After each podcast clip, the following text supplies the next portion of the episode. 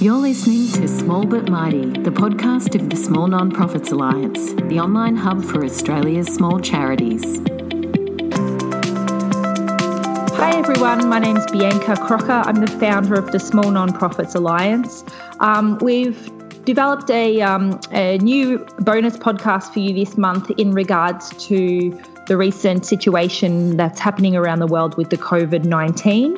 Um, I'm delighted to introduce Margaret Scott, who is going to chat with me um, today about some of the challenges and worries facing charities and also provide us with some top tips to help charities through these uncertain times. Um, hi, Marg, how are you? Hi, Bianca. Fantastic and great to speak with you. Thanks so much. Now, just for everyone who's listening, I'd like to give a little introduction to Marg. Marg um, has more than thirty years of experience in senior fundraising roles for a variety of health and disability-related organisations.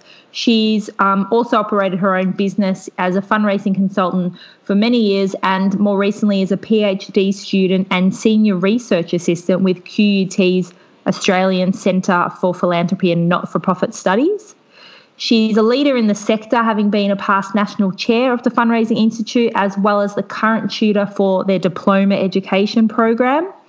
She was also awarded the Arthur Venn Fundraiser of the Year in two thousand fourteen, which is one of the Institute's highest honours for outstanding contribution to fundraising in Australia. Marg is currently on the board of Parkinson's New South Wales and avid gym participant, obviously when we're not in some um, means of isolation, and she's a loving grandma and mother.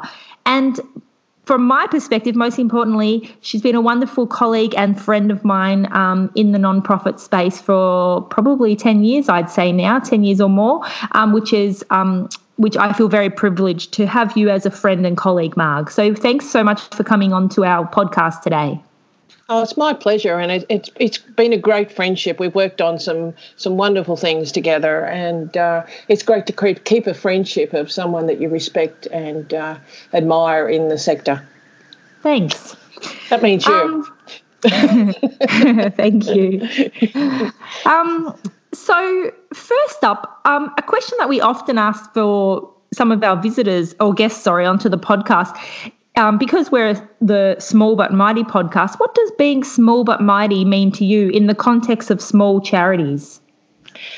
Look, I, I think that there's a great role for small organisations in the sector, uh, often unappreciated, uh, but it comes with some challenges too.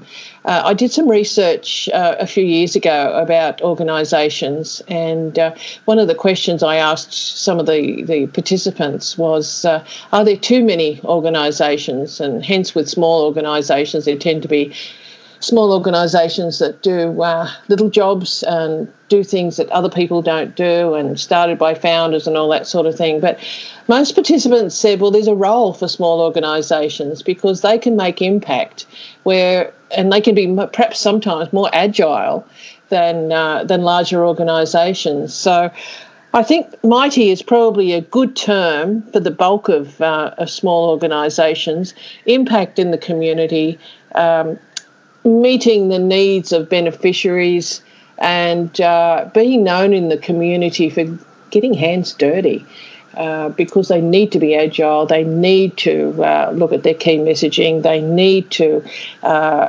look at cash flow and all these things to survive. But so yeah, small, is, small, is, small is mighty. Yeah, I agree wholeheartedly. Obviously, I'm a strong advocate for small organisations, but I think your point um, to them being agile is is very important, and and being sort of at the coalface of the work a lot of the time in the community is really important. So, Marg, over the years of your time in fundraising in the nonprofit sector, you've worked with many charities. Can you tell us a little bit about your experience at any smaller ones? Sure. Um, I'm sort of going into my my remembrances of so many good times, but uh, just in reflecting generally, I, I've enjoyed working uh, at all charities. Sometimes charities, fundraising-wise, can be small charities, but they have more services and government funding. Um, but I'm thinking my time working with um, uh, commu- uh, Baptist Co- Community Care in Queensland. That was an interesting time. Uh, just as an example, we had uh, a challenge about not receiving or not accessing funds from the Queensland Gambling um, Community Fund, and uh, because it was against the values of the organisation. So what we we prepared a D M package, uh, and uh, the challenge was to uh, ask people in the in the Baptist churches to donate in lieu of us accessing funds from the Community Benefit Fund, and uh, and they did. The big challenge, however, was getting to people when we didn't have any anybody's details, or not many people's details anyway. So we prepared a D M package, unaddressed, delivered it to uh, the churches, who said that they would uh, hand it out. So uh, they did. And yeah. the challenge was once again for people to open that and then to donate, so which mm. goes against all the rules of uh, of D M success and things like that. But uh, yeah. the the other organisation I, I worked with was um, Bloom Asia. I was on the board, actually didn't work, but worked as a volunteer on uh, Bloom Asia board, and uh, a very small organisation uh, with lots of challenges and cash flow and funding, great stories. Uh, but lots of challenges working there, but very, very satisfying in uh, providing services to beneficiaries. And then currently I'm on the board of uh, Parkinson's New South Wales, and uh, once again a small charity, um, but small charities can give direct impact to beneficiaries and really make a mark where perhaps larger charities can't do that. They're less agile, they they just can uh, communicate with their communities perhaps a little easier. Yeah, and uh, just just work um, in different ways. So, yeah, great great memories, and uh, hey, the memories are still going on. So, yeah. yeah, you made some really good points there about the different um, positives, I guess, and um, and and good aspects of of working in small charities. So, so that's great. Thanks for sharing um, those insights. Um, so obviously we're uh, in a very unusual situation. Uh, not just here in Australia, but really globally at the moment with the coronavirus. Um, lots of places uh, going into various levels of shutdown mode. Uh, social distancing is is in full swing. Um, events are being cancelled. Uh, charities and, and many businesses are feeling a lot of pressure and a lot of challenges. Um I just want to have a chat for a little bit about what are some of the challenges that you know nonprofits are worried about. Um, I've got a couple of thoughts as well, but obviously in these current times, what are some of the challenges and the worries that you believe small nonprofits are facing? I think um, the size sometimes doesn't matter. However, I think for small of uh, small charities, cash flow. Uh, and keeping, especially if you're doing acquisition, uh, if you've got appeals going out, the concern, should we should we be fundraising now, should we not? Uh, you know, cash flow, we're dependent on uh, fundraising money coming in, as you say, about events. Uh, disruption to the fundraising program, let alone the challenges for the organisation as a whole, that where uh, they're looking at uh, different aspects of service provision and what is it, social distancing and all this sort of thing. Um, but uh, keeping jobs, as you as you mentioned, is a is a real challenge at the present time. I, I heard mm-hmm. from a fundraiser just yesterday. She was supposed to start a new job yesterday. And uh, the organisation had to put a freeze on all employment, so her job vanished just like that. Yeah, yeah, wow. And, uh, and whilst it's a negative thing to think about, and you think, oh well, there's other opportunities, volunteering and all that sort of thing. Everybody's got bills to pay. That's um, right.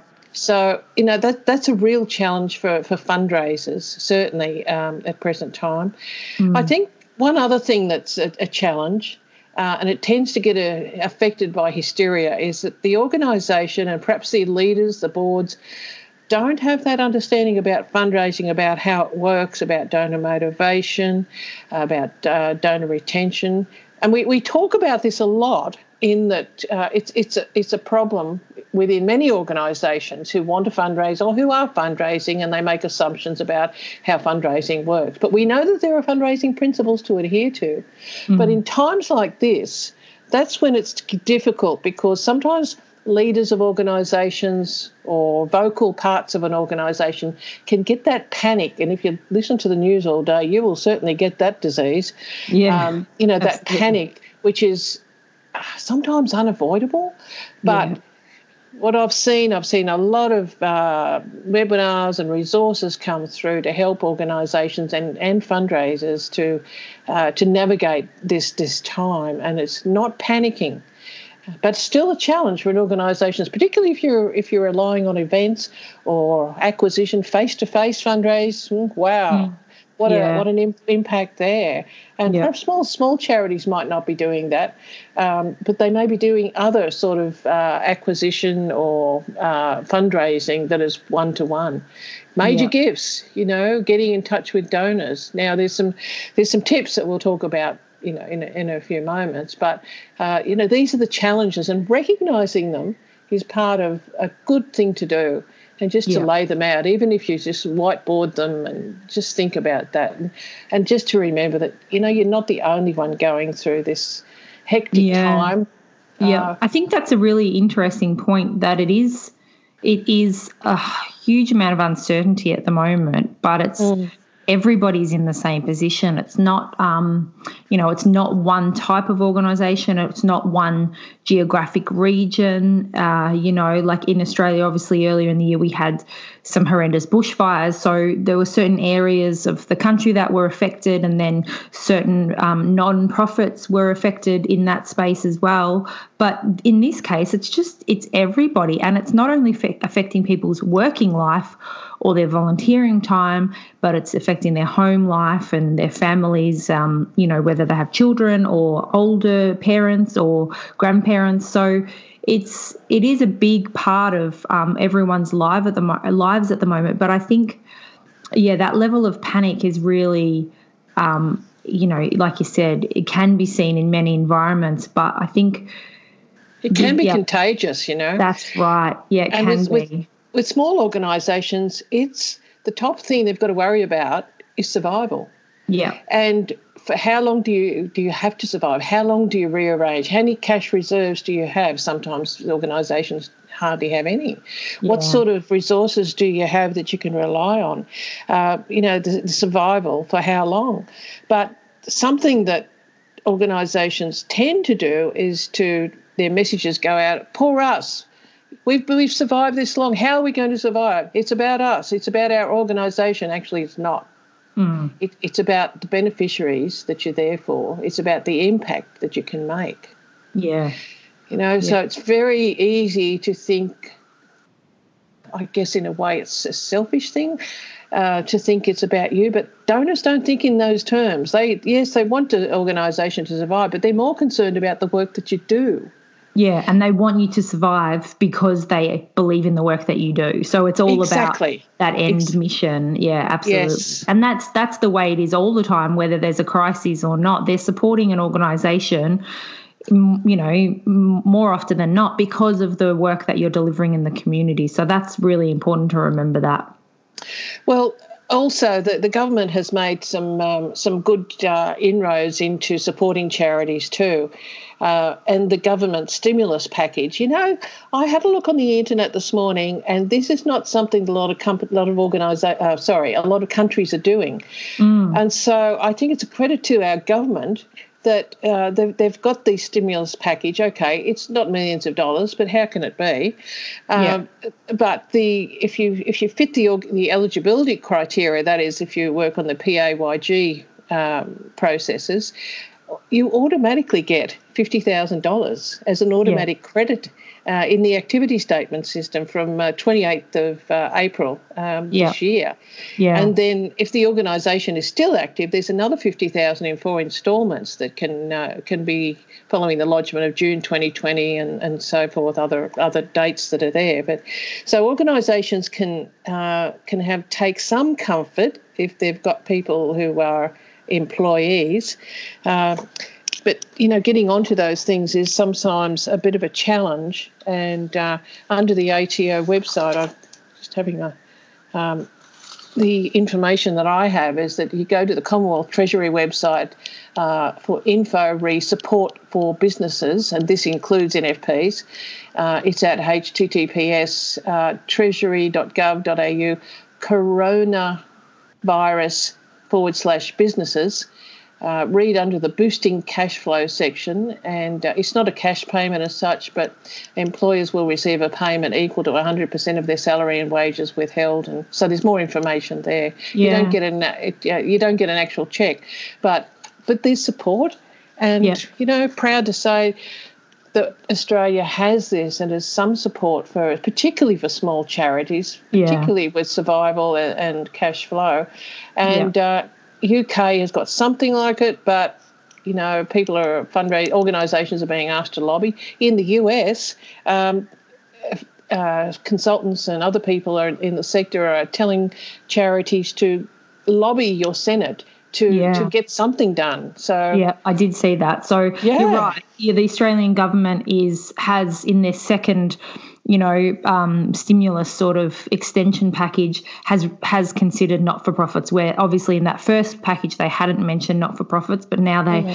have included them into that, which is is a step ahead of a few other organi- um, a few other countries, I believe, which is which is a positive thing for for um, our sector here in Australia, because it is uncertain times. But the challenge is, I think, you know, not that I want to get too much into the political side of it, but even, I mean, this is an unknown situation for everybody, for the government and yeah. for health systems, and, you know, so for us as community members to expect there to be a whole bunch of answers and right answers, you know, quickly and immediately um, is, you know, is a little unrealistic, I think. I You know, I've got a few opinions about some of the different packages and, and things that they've been doing and some decisions that have been made. But, you know, everyone is really just trying to do their best in a in a really challenging situation.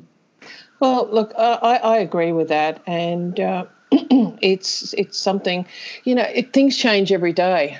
Oh, and I how how I wish they didn't change every day, because that mm. means you've got to tap into what's happening. Yeah. Uh, Because, you know, you, sometimes you need to do things, sometimes things happen automatically. But unfortunately, it's uh, having your ear to, ear to the ground about uh, different changes that are happening, more restrictions uh, on people meeting and things like that. But mm. then thinking, how does that affect my business, especially in a fundraising um, context? Yeah, absolutely. And I think with smaller nonprofits, you know, a lot of them do have a lot of um funding and income come through events and community fundraising, and, and at the moment mm. they're the things that are being really heavily impacted. Um, I know I'm on the charity, uh, sorry, on the board of a small charity, and we had to cancel two of our events, and we actually made that decision at a board level before government enforced those rules. So um, I think when the government did enforce those rules, we sort of felt better about our decisions. But mm. we had to cancel um, two events, two dinners that we have, annual dinners. One was meant to be in Canberra, one was meant to be in Sydney. And they generate for our organisation about, I think it's about... Um, you know, probably ten to fifteen percent of our of our annual income, which is a fair chunk. Um, so, mm. you know, these organisations are are feeling um, feeling stressed, and, and I think I think that uncertainty of knowing how long things are going to last as well, and how like how long do we have to cover things for? Yes, we can keep our employees on or renegotiate some of our resourcing, but for what period of time? And that's, I guess, the unknown for many people at this point, which is makes people a bit nervous as well. Yes, and uh, I, I think it's work with work with what you know, and uh, just be ready for further changes. Yeah, and that's what I was talking with a client yesterday, and um, you know, sort of just saying to them, well, yes, we need to do some more planning around the work that we're going to be doing with you, but let's just look at the next month at this stage. Let's not yeah. try and make too many big plans, because at the moment we are in a very um, like ever-evolving situation, and um, and that makes it hard to plan anything too far in advance, and, it, and it's really wasted time when you do that anyway, because then you just have to change things again. Um, potentially. Mm, yep, sure. Um, so, Marg, what are um, some of your tips, I guess, for charities and, and small charities in particular during this time. I know we've sort of touched on a couple of things, but I just would like to have a bit of a conversation with you now about about some of the ideas that you have and, and potentially that I have that can um, mm. give some advice to these uh, small organisations. And again, not that we are claiming to have all the answers, but just in our own circles and networks, what things we are hearing from people and what suggestions we can give. And, and obviously from your own experience, you know, you I know you um, have been around in the charity world for a while, um, so you probably were around um, as I was even during the global financial crisis, which we weren't, I mean, we were affected in Australia by that, but not as bad as some other countries. But, you know, so just maybe looking on some past, you know, history and things like that. Obviously, this is very new situation and very different, but what things can we draw on um, that have happened in the past or our own experiences? So, so yeah, any of um, some of your top tips, I guess? Well, I'm thinking um, I have some top tips, yes, but there's also mm. other people out there with lots of tips as well. And mm. this can be a bit of a struggle when there's so much information out there. I, I'm I'm attached to very a lot of newsletters and a lot of websites around the world. Um, and sometimes, as we were talking about different countries before, there's different things happening there. So I guess one of my tips would be to look at what's what the resources are in avail in uh, in Australia, uh, to dwell on those because they really respond to the local situation. Um, there's a couple of things particularly that uh, of resources that I think are really useful. Fundraising for th- philanthropy in their latest issue have a... a uh, an article called uh, Donor Retention and Fundraising in an Economic Crisis. Now, this was this was uh, reflecting on the G F C, as you mentioned, but there's some good learnings in that article. Um, if you're uh, a member of Fundraising Institute Australia, they had an excellent webinar with some excellent advice there on different types of fundraising, and that's in the member portal as well. But I think re- just um, thinking about my own Uh, my, my own tips, when you when you were mentioning about events and things like that, um, and some of these things will be reflective of what's what's been in these articles that I refer to, is about it's time to be creative and innovative. It's time to mm. look for opportunities, and we say that that's always a good thing to do in fundraising, but uh, now is the time to tap into those those hidden resources. Uh, like, is there an opportunity to have a virtual event? Is there uh, the ability to postpone rather than uh, rather than cancel and those sorts of things? So looking for opportunities and not just thinking, well, we can't have that, we can't do that. What can you do? Um, one of the key things that I'm thinking about, though, is keeping in touch with donors. Mm. Now, that um, Fundraising and Philanthropy article, it was talking about donor retention primarily. And that's something that we don't make a lot of time to think about, mainly because we're working on, you know, getting things happening from year to year. Yeah. But thinking about, uh, and it's to do with engaging with donors, donor retention, is uh, talking to donors about the organisation, not about how great the organisation is or how poor they are or how sad they are, but about beneficiaries and looking to uh, not necessarily asking for uh, for donations, but engaging with people, major donors, uh, contacting them. Uh, work to death the um, technology that we do have. Mm. Um, and sometimes technology is not our best friend. But, but you know, we've got telephones, we've got emails, and I guess that's always a challenge too in some major donors, particularly older donors, but not always, uh, aren't used to using uh, technology. But we've got the social distancing, so there may be still ways of happening, uh, making things happen.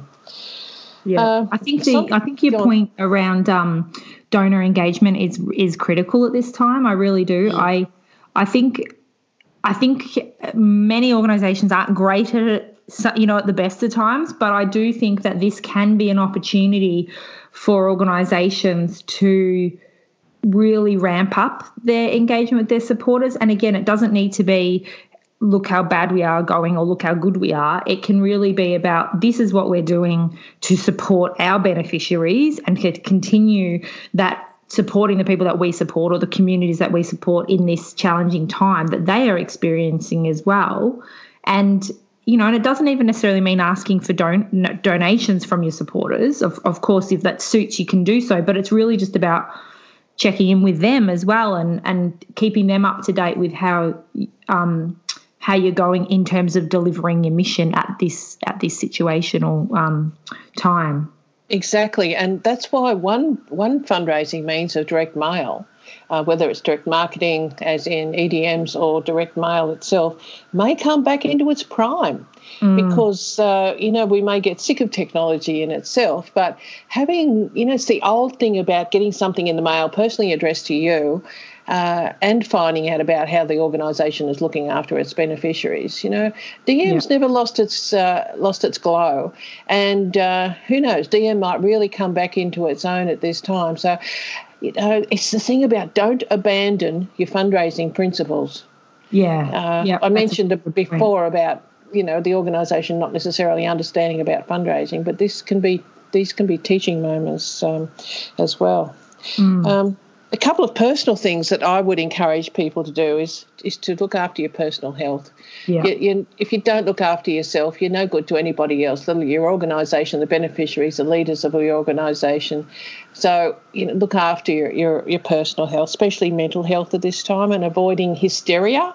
Yeah. You know, there were, We've we've seen the toilet uh, toilet roll debacle, yeah. Uh, and I, I still see people la- walking away with uh, not hundreds of hundreds of rolls, but it's no. still a, a mountain of them. And yeah. Anyway, it's it's avoiding, I think, that hysteria. It does. It's not a positive thing. No. It may be a There's practical things that we need to think about, but avoiding the hysteria, because it can eat away at you and take your focus away from your organisation, your beneficiaries and your fundraising. Yeah, and like you said earlier, it can, and that sort of panic mm. and fear can become contagious. And, you know, I've limited myself at the moment to how much news I'm reading because I don't need to remind yes. every couple of hours of the count in our country or any other country for that matter.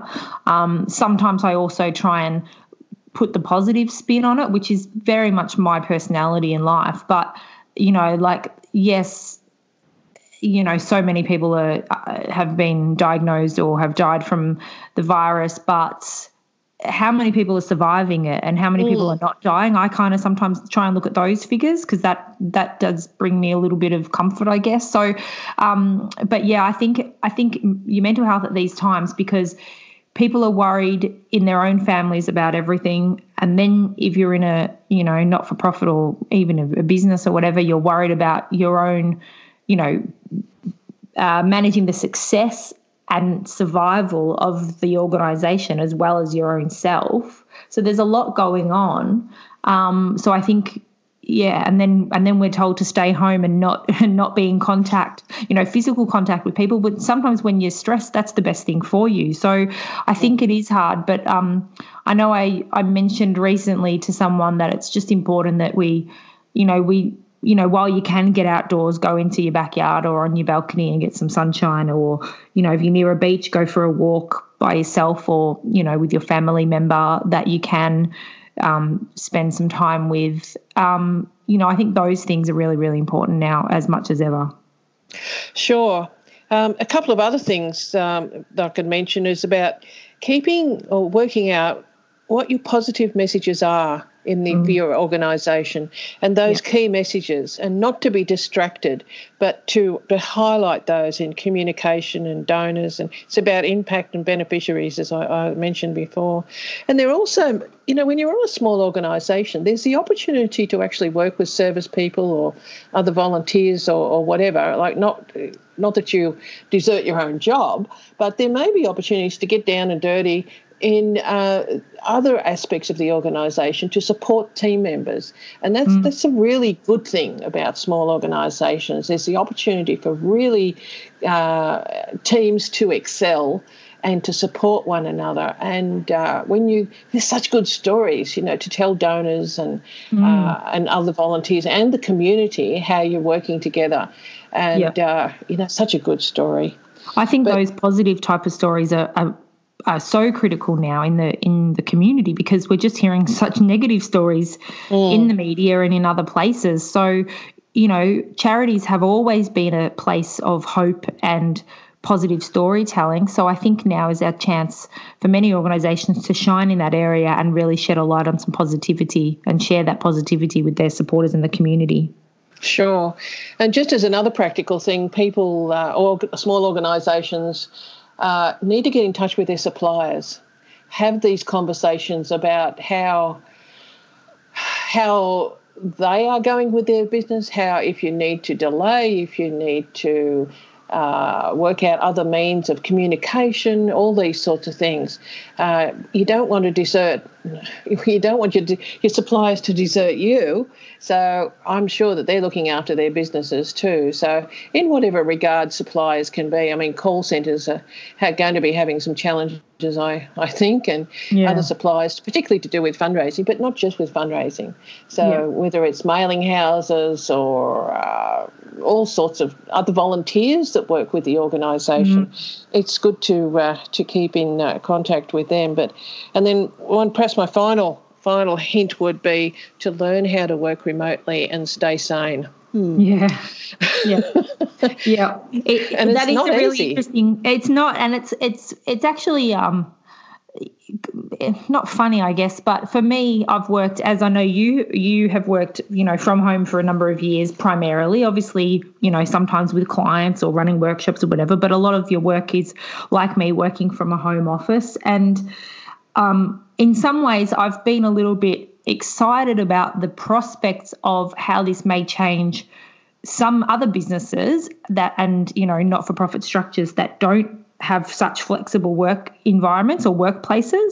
And I've got a couple of my, well, most of my friends now, for instance, are working from home, and they previously weren't working from home, and, and they're, you know, they're finding it a bit challenging, and I'm, you know, actually reaching out to them, or they're reaching out to me to say, how do you do this? Like what, you know, how do, how do I do this? So I think some of the tips I'd say around that is, is, you know, keep a routine. Um, You know, you can probably do your work in your pajamas sometimes, but I don't do that very often. No, I, I, I don't either. I, I, I, there's a mental aptitude that uh, yeah. that I need need to keep. So uh, mightn't be the most glamorous uh, outfit, but yeah, yeah.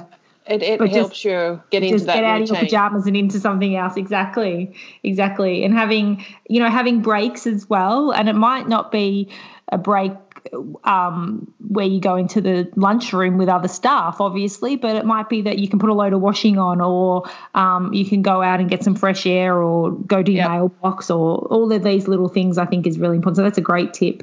Um, you're you're absolutely right, Bianca. And uh, just further to that, about your own body in not being glued to this screen, mm. um, as sometimes can happen, even in a workplace situation. Uh, make sure that you, your body is working, and uh, that's the first thing I do every day, is to make sure that I, I get out in some fresh air, and uh, it helps your mental aptitude as well, but get that physical body working. So, and your your posture is another thing to keep an eye on too when you're working from home and perhaps looking at screens a lot. Yeah, yeah, definitely, definitely. Um, and I, I think, you know, many people will see as they settle into it um, that potentially their productivity will go up, because it is a different environment working from home. M- maybe not those that have children and schools are stopping now, so they've got little kids running around. Um, but, yeah, it is it is a challenging time for any everyone, I think. But um, I think connecting with people is really important. And I know we can't do that physically, but even if it is, Uh, you know, connecting with a friend on the phone and having a cup of tea together, or Friday afternoon you're having your Friday afternoon drink with your friend on the telephone or on FaceTime or something. So there's, you know, we're definitely in a good time to be able to be in a situation where you have to self-isolate. I was talking to someone yesterday about this, and you know, thinking about when the Spanish flu was going around, because I know there's a lot of talk about, you know, that time, which was one hundred years ago. And, I mean, they wouldn't have been able to do anything if they were told to stay home. Like, there would have been no T V, probably no radio, like, and definitely no technology. So I think we have to look for the positives that we do have, um, because otherwise you can start drowning in in the negatives and challenges, I think. Yep. I think uh, I... Totally agree with you. Yeah, there's a, there's a lot to keep in mind, but uh, hopefully some of the things that we've talked about will be of use to people. Yes, I, I hope so too. Um, what I will say is um, we'll put some of those web links that you mentioned earlier into the comments and description of the podcast recording, so those that are listening will be able to access that. Obviously, um, when this is published, things are moving quite rapidly, so our advice and things are relevant for today or for this week or for the end of March twenty twenty. But, um, but yeah, we will, through the Small Nonprofits Alliance, obviously try and keep people as up to date with different things um, over the next few weeks and months. We will put out some more resources and potentially do some webinars and things like that as well. But um, and as always, people can get in touch with us. But Um, Marg, are there any additional thoughts or any last comments that you'd like to make before we sign off this podcast today? Uh, just probably three things. Keep try to keep calm and support your organisation as a whole. Um, yes, we're sometimes if you're involved in fundraising, sometimes your world can focus on fundraising, but think of the others. You've got to better opportunity to do this in a small organisation. Um, look to resources, keep your ear to the ground of what is happening, but and be knowledgeable, and we'll put up some of those uh, resources that people can access. And uh, for small organisations that are often totally reliant or or mostly reliant on fundraising, to uh, to think about ways to retain your donors and engage with donors, because they're their lifeblood. Absolutely.